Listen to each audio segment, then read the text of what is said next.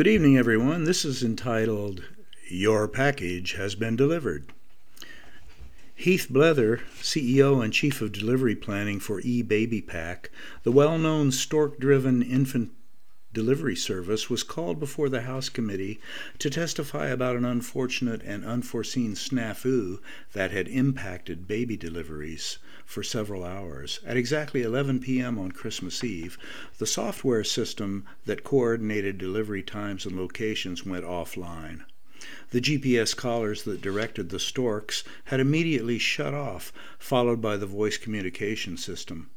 Mr. Blether explained to the committee that apparently, and possibly, an alien aircraft had bumped the satellite that provided the GPS signals. This produced a round of guffawing and giggling, and one jeering congressman donned an alien mask. On their routes and unsure of destinations, the storks milled about, frantically texting dispatch, pecking at random objects, and preening one another while taking selfies. The software was restarted at midnight and the deliveries resumed. However, the glitch had deleted some of the deliveries and tangled a couple of the routes.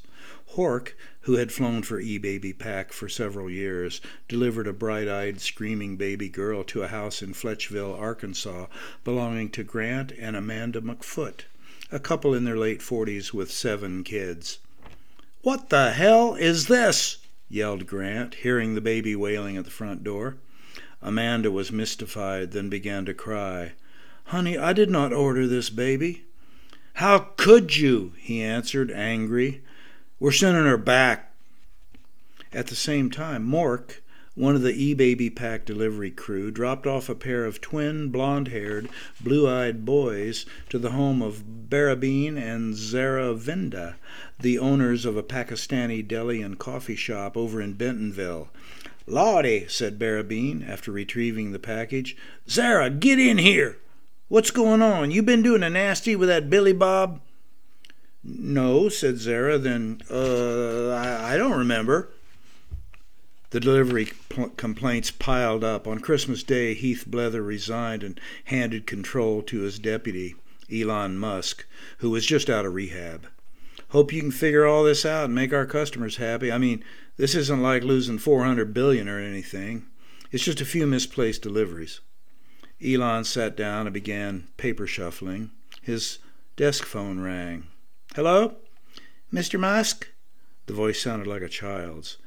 Yes, who's this? Uh, this is Timmy Butterman. I know what went wrong with the system last night. Oh? Yeah, what, what caused the outage was a bad satellite geometry code causing a user range error. I fixed it. I'll send you the original delivery data now so you can find out where the deliveries went. Bye. Timmy forwarded the stats, then hung up and went back to playing Hacker, his ThinkFun computer security coding game for kids. Elon's job was secure. A light bulb came on. Maybe, just maybe, he thought. Drones would work better than storks at this. And we'll see you next time, guys.